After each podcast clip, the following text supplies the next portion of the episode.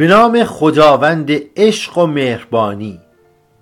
سلام به تمام شنوندگان رادیو موج سل. من سروش آغازاده بسیار خوشحال از این هستم که در بخش داستان در خدمت شما.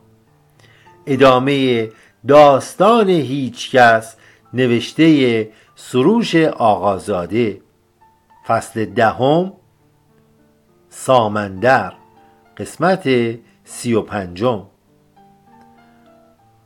روزها و ماهها از پی هم می آمدند و می رفتند و سامندر درسهای زندگی و شناخت هستی را به جوان می آموخت. یکی از برنامه‌های هر روزه آنها این بود که در جنگل قدم می‌زدند و سامندر به جوان می‌گفت: هنگام قدم زدن سعی کن حضور داشته باشی و اجازه ندهی که افکارت پراکنده شود.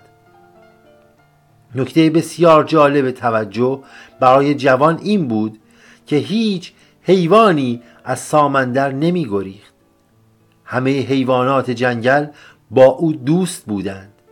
گاهی به نزدش می آمدند و او نوازششان می کرد. اولین مرتبه ای که جوان شاهد این منظره بود، با تعجب و حیرت پرسید: سامندر، چرا حیوانات از شما نمی گریزند؟ سامندر لبخندی زد و گفت: این همان رازی است که به تو گفتم. حیوانات خالصند و هیچ نوع قضاوتی در آنها نیست. روزی دیگر که در سکوت مشغول قدم زدن بودند، سامندر نگاه نافذی به چشمان جوان انداخت و گفت: ای جوان، آیا چیزی در مورد پذیرش داشتن می‌دانی؟ جوان که مشتاق دانستن بود گفت: نه سامندر، نمیدانم، لطفاً به من بگو.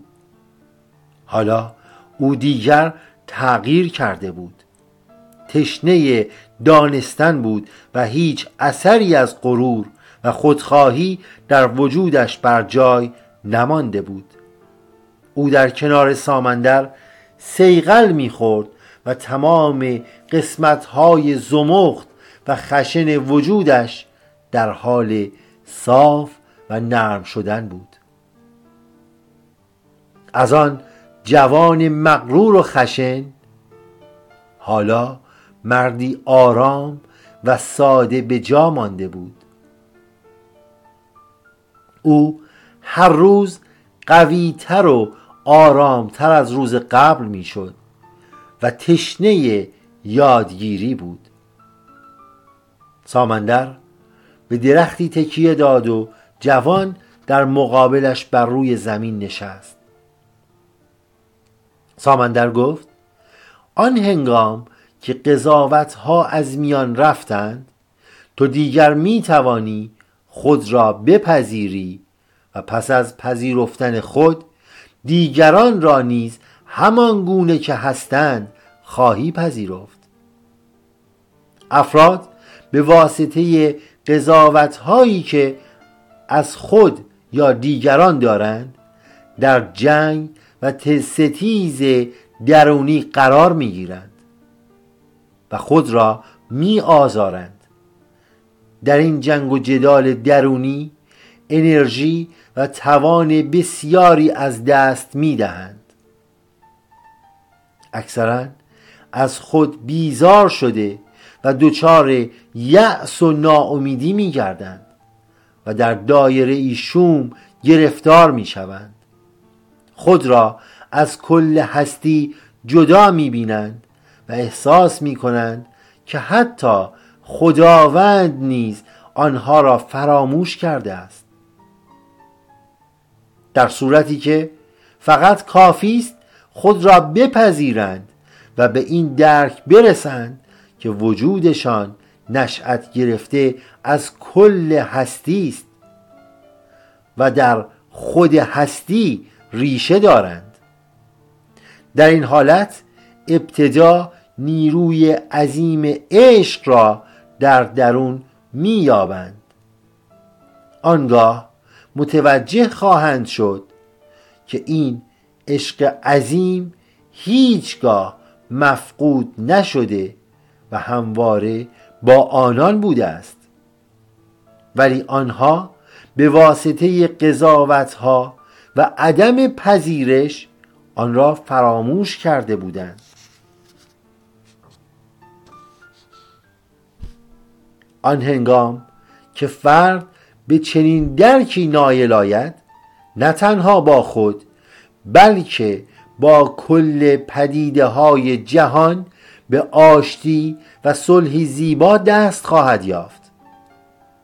از آن پس دیگر داستان زندگی تغییر خواهد کرد.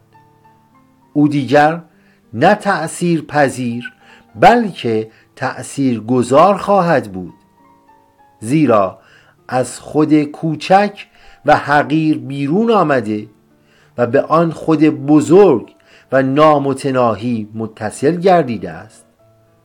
او دیگر این مطلب را به خوبی و با تمام وجود درک می کند که تمام پدیده های جهان هستی جلوه‌ای از ذات بیکران خداوند می باشند، زیرا او خود مستقر در این اقیانوس نامتناهی توحیدی است.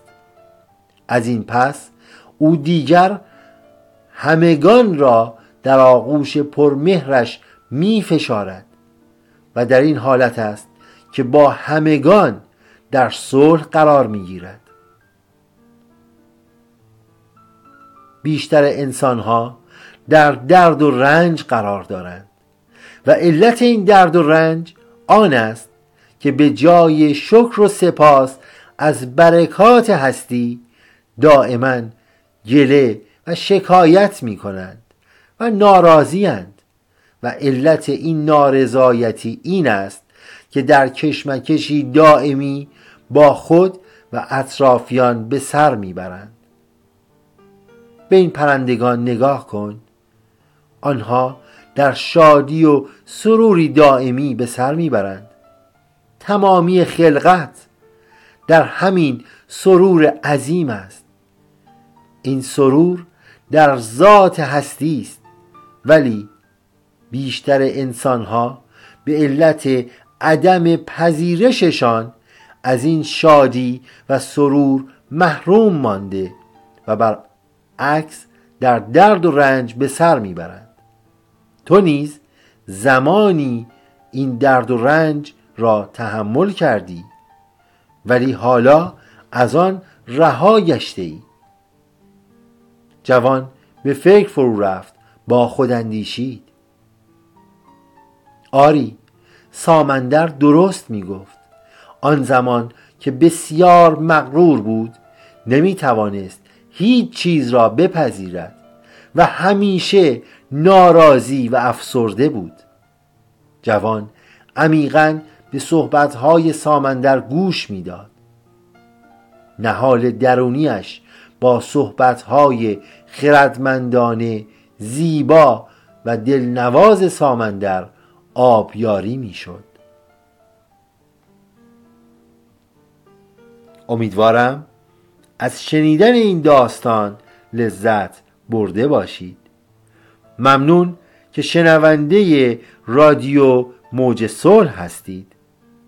اگر تمایل دارید برای شرکت در کلاس‌های خانواده صلح در زمینه روانشناسی، خودشناسی، مباحث متافیزیک و انرژی درمانی شرکت داشته باشید، به این شماره 2090 552 794 2320 در واتساپ پیام دهید و همچنین برای حل مشکلات خانوادگی و کاری می توانید وقت مشاوره بگیرید، در واتساپ پیام دهید.